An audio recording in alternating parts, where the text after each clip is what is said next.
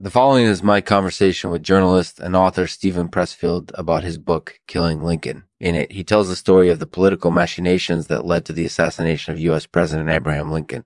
It was a fascinating discussion, and I'm really happy to have been able to host him. Thanks for joining me, Steven. This episode is sponsored by Inharmonia Syria U. Visit inharmoniasyria.com to learn more about the company and how you can get involved support local art, and help keep refugees in their homes. Thank you for listening. Enjoy the show.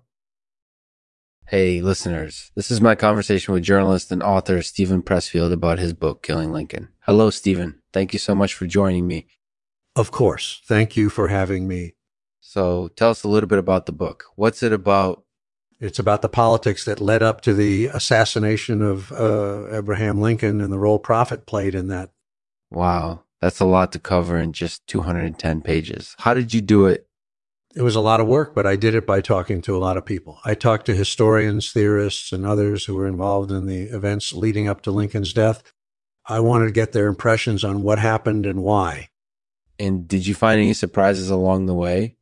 I did, yeah. For instance, I found out that some people at Springfield, Illinois, where Lincoln was killed, thought he was a dangerous radical who was going to take America down a dark path. So his assassination was definitely not a surprise to them. That's interesting. Mm. So, what are your thoughts on Killing Lincoln now that you've read it? Do you have any recommendations for other readers? Yeah, I do. In particular, I think people who are interested in American history should read it. And also, people who are interested in political science or history in general should read it because it sheds light on important events and ideas.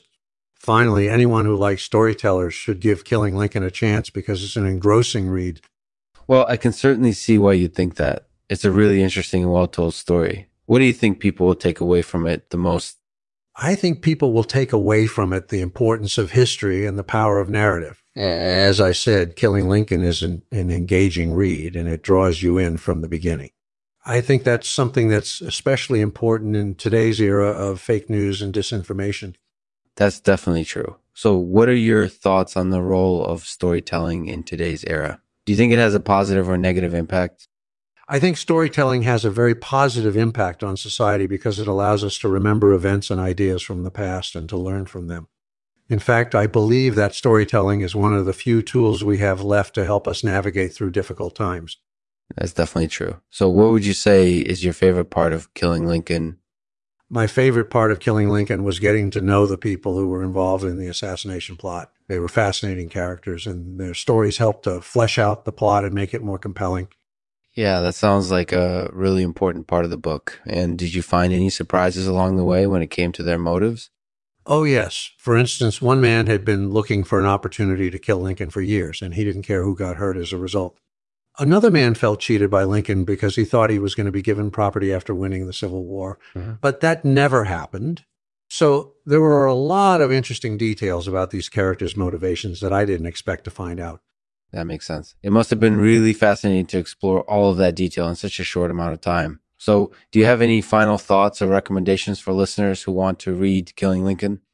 Yeah, I do. In particular, I think people should read it if they're interested in American history or political science because it sheds light on important events and ideas. And finally, anyone who likes storytellers should give Killing Lincoln a chance because it's an engrossing read. Thank you so much for your time, Steven. This was really informative, and I appreciate your insights. Oh, oh, problem. Thank you, too. It was a lot of fun talking to you. Thank you for listening to the Lexman Artificial Podcast. If you enjoyed this episode, please share it with your friends and fellow podcast listeners on social media. Finally, don't forget to subscribe to the Lexman Artificial Podcast on Apple Podcasts, Google Play, or wherever you listen to podcasts. We'll see you next time. Today, Steven will read a poem for us called Sepals. Sepals. What are sepals? Scattered pieces of a flower skin, protected by an outermost layer tender and fragrant to the touch. Mm. These delicate translucent sleeves, these delicate translucent sleeves, uh, telling indication of the plant's health, protected until they can release their fragrance. Yeah. Dominant colors may vary, but the sepals will always be the same fresh, natural, and enticing. Sepals tell a story of the life growth and demise of the flower.